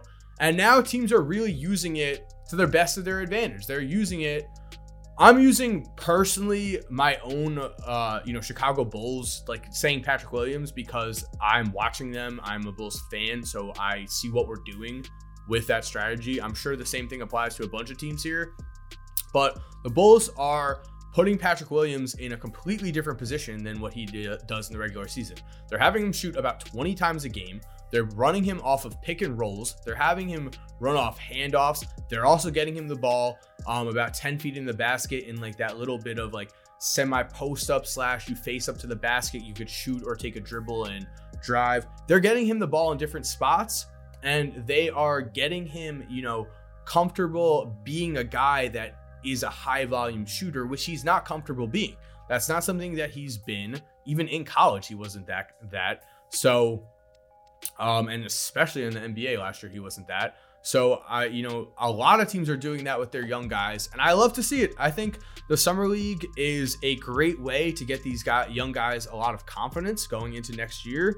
And it seems like uh, the way that things are trending, like teams are going to use this more and more. And plus, basketball at least is still on. At least we have basketball. You know, it gets turned on basketball. It's only been a, a little bit of time since the NBA Finals, but I already miss it. You know, sucks the off season. Luckily, we have a pretty short off season this year, but how about the fact that um how about the fact that I think it's the Portland Trailblazers have on their roster they were they were starting Michael Beasley, Kenneth Faried, and someone else. I texted Tom this. what do you think about that? Um, well, Kenneth, it's funny because Kenneth Faried's agent goes to my gym. Um, it's. Did you ask him what went wrong? I mean, it's just the it's just oh Mudiay. Where Mudiay was also starting. Emmanuel Mudiay. You remember when? He, wow, Mudiay was like the number one player in his high school class as well. You know, Bro, um, Kenneth Faried at one point was playing for Team USA. Yeah, like it's crazy. And he's like 31 and he's playing in the G League. I mean the summer league. I mean, in Kenneth Faried's case, it's just like his skill set is just not necessary anymore. Yeah, you know? he became like, a dinosaur. He, yeah, exactly. It's really unfortunate, but like he kind of came into he already had question marks because he was an undersized power forward. And then all of a sudden, big men, power forwards, if they're not able to make three pointers, then they're kind of seen as a minor liability, you know? So that just went against him. And uh, honestly, uh, there's players that have had worse careers. Michael Beasley is a very funny case because at this case, why would and we have to also talk about Isaiah Thomas, by the way. But in this case, yeah, let's, um, let's wrap up with that. Yeah, in this case, the last team Michael Beasley played for was the Los Angeles Lakers. I don't really know what he's going for at this point. Does he need a bag? Like, what are his career earnings? Um, for I remember like in, Kenneth Faried had a good contract. I'm, I was actually just looking at this. He had Kenneth Faried's made 57 mil. So these guys just probably just want to you know play bed, uh, basketball at the highest level. I'm guessing like at this point. I mean, also keep in mind that playing for the summer league Michael Beasley's made less than Ken Faried. He made 33 million, million, dude. Oh my god. Michael Beasley um, never got that contract. He never, you know, he did not get a contract. Uh, his highest paid season was literally his fourth season on his rookie deal for the number two pick.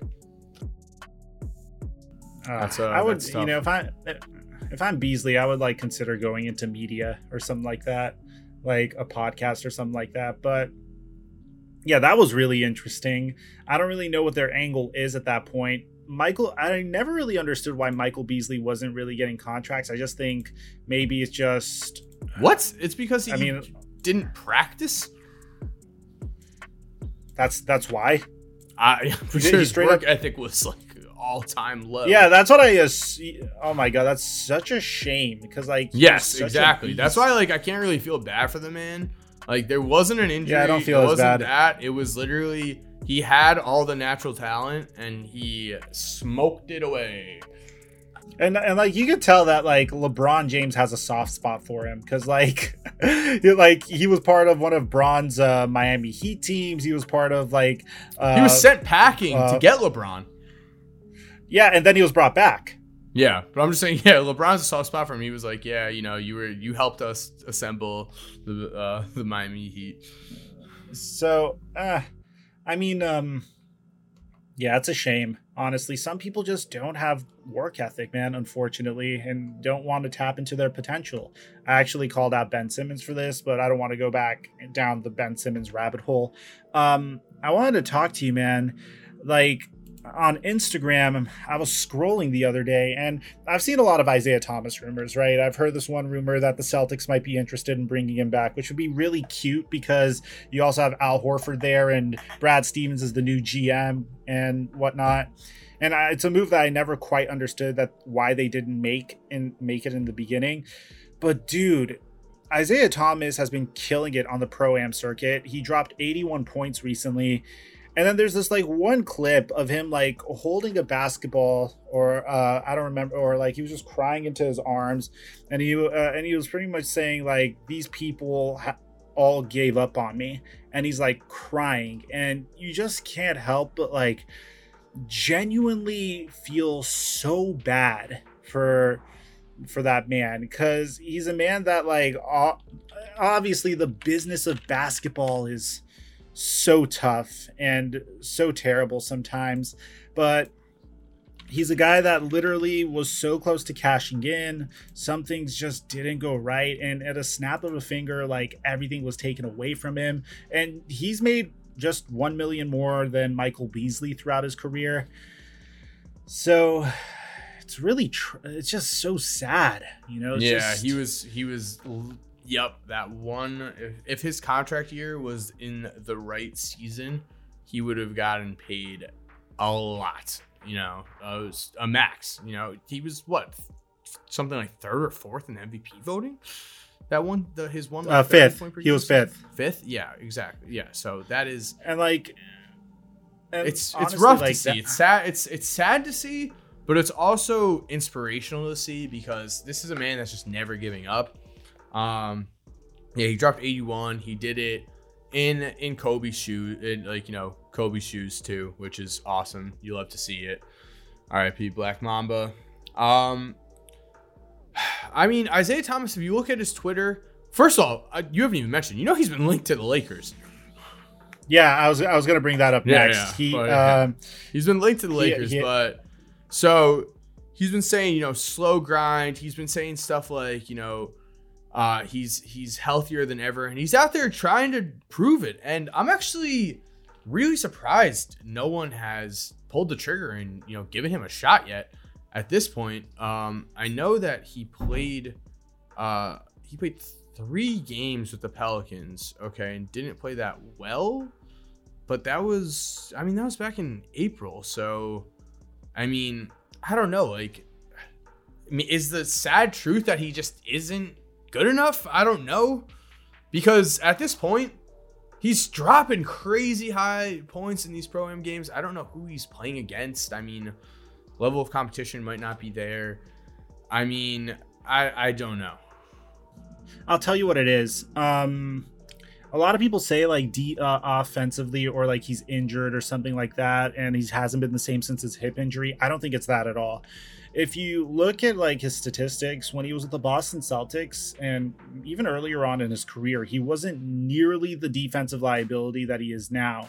And I think it's because at the time, Brad Stevens did a wonderful job, like either assigning like maybe Avery Bradley or like another player on to um, whoever uh, Isaiah Thomas had to guard and just game planning around Isaiah Thomas's defensive inadequacies pretty efficiently. And then on top of that, offensively, Isaiah Thomas was just a beast.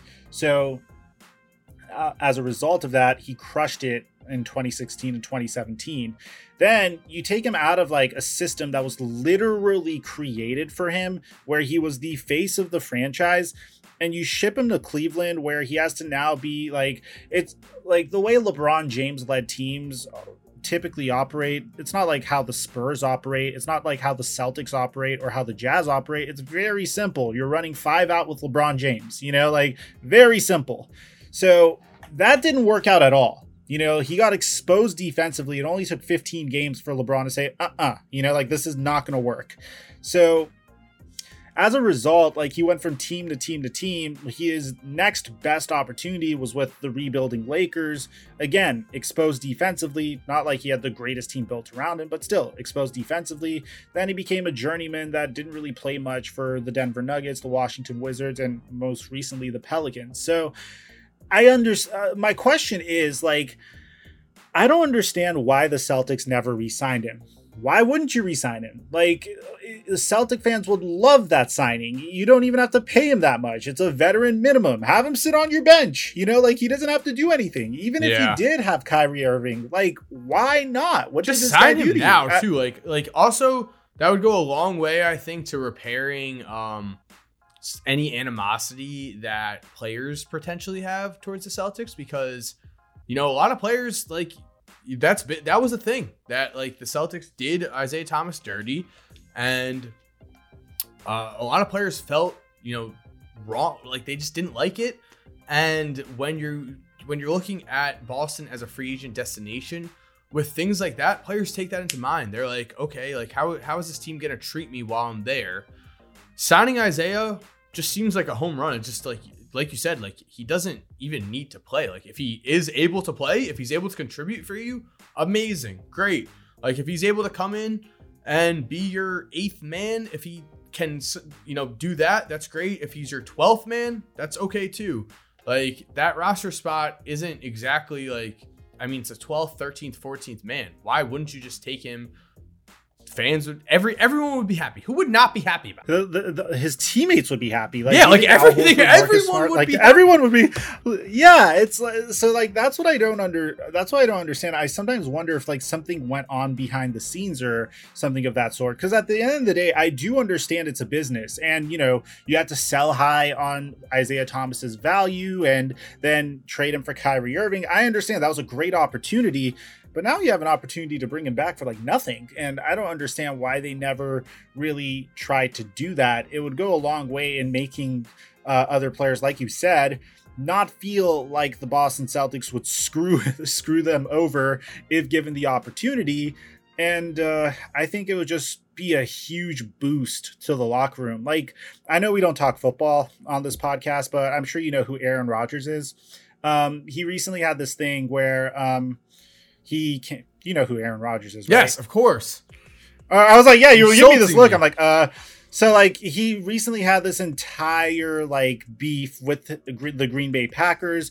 Basically, he wanted to be a bigger part of uh, personnel decisions, and uh, the Packers weren't doing that. So after four months of drama and drama and drama and some schmuck named Microphone making NFL news videos on it, um, he came in and pretty much destroyed the Packers in a press conference in which he said, like, look, over the years, like there are players on our team that, you know, may not be the players that they once were you know, may not be as productive as they once were, but they were huge contributors to a positive atmosphere in a locker room where other players would look up to those players, seek out advice and counsel from those players, increase more or less increase team chemistry. And the fact that you weren't really willing to spend like $2 million or $3 million to, you know, retain players like Julius Peppers or Charles Woodson or Jordy Nelson, and the, those are the examples he gave just uh, despite Aaron Rodgers saying that they should have, is a huge reason why he was frustrated. And I think the same thing is going on here with the Boston Celtics. Like you could spend a million dollars, two million dollars, or you know, three million dollars on a veteran minimum contract for Isaiah Thomas, bring him back. The Celtics are literally like currently trending downwards. They need any morale boost that they possibly could get in that locker room. You know, Jaylen Brown's coming off of an injury. You know, uh, you just moved on from Kemba Walker. You're bringing back Al Horford. You're going through a huge transition. Which, by the way, do we even know? Do they announce who their head coach is yet? Oh, Ime Udoka. Okay, so like you have a brand, yeah. So you have a brand new head coach who used to play in the NBA. Why not bring him back? You know, if anything, it'll just make everyone happier and feel better. It'll be just like the old days at the very worst. Yeah, you'll be like a sixth seed or a fifth seed, but your players will be happy. I hope he gets. I hope that happens. To be honest, over him joining the Lakers. I yeah, I, same. I mean, I just hope nothing for the best, nothing but the best for Isaiah Thomas. And also, you know, the man loves to play basketball and he had he's so passionate about the game like you you see that with like you know those tears you see that with him just like that is just straight passion for the game. That's a guy you want you said in your locker room that's the guy you want at in practices pushing your younger guys showing them what it's like to work showing them what it's like to improve as a basketball player the type of work ethic it takes you know, he is an inspirational story. He suffered multiple injuries, and the fact that he's still able to play in the NBA, that's a great guy to have on your roster. It doesn't make a lot of sense that they wouldn't just sign him. I don't get it. I mean, seems like a home run, but I guess we'll see. I personally really resonate with it because I kind of had a very similar moment in my life when I uh, wasn't able to make it through dental school. I like sat down at the floor of my New York apartment. I was like crying like crazy because bear in mind I'm like a 25 year old. I don't know what I'm New going to do with my life. Yeah, I lived in New York for like We four months as. I was pursuing. this is way before you uh like I was work this is way before um like YouTube took off for me. Um at the time I tried YouTube um I had marginal success. I was pulling like 5 to 10,000 views. I had 100,000 subscribers, but it was a dead channel. Um I remember I was like sitting on the floor and my brother asked me why I was crying and I like looked at him and I was like I'm 25. I don't have a purpose you know thankfully things look you know like girlfriend ghosted me at the time um not to get too personal about it but uh i really resonate with isaiah thomas's story and i feel like things are going to look up for him hopefully We're rooting for you, Isaiah. All right, guys. I think that is a great time to wrap up this episode of Laced Up. We might have set a time record with this one without Coop, which is kind of funny. We're at least close to our longest podcast ever. Um, could um before we go uh could i give a shout out to our uh, most recent laced up mem- uh, laced up gold members shout out to ethan rise danny from la matthew DeStefano, kevin schwartz anala t clifford johnson zach talks nba off the bench tv and ray Guillen. thank you so much for going the extra mile to support us further and we look forward to seeing you guys in those live streams We appreciate you guys so much. Thank you for joining as members. You know, we, we're hoping to build a long lasting community here for sure. So, yeah, we're very excited to continue to live stream, continue to grow. Excited to keep on uh, just pumping out content, especially with the new NBA season coming up, with this off season winding down a bit. And so, remember, subscribe, turn on post notifications because at 40,000 subscribers, we're giving away a PS5 or an Xbox Series X. And check us out on iTunes and Spotify. We're also there, and it would be awesome if you give a review. You know, tell us what you think about the podcast. You have any uh, final thoughts, Mike? Nah, man, we're laced up and we're out.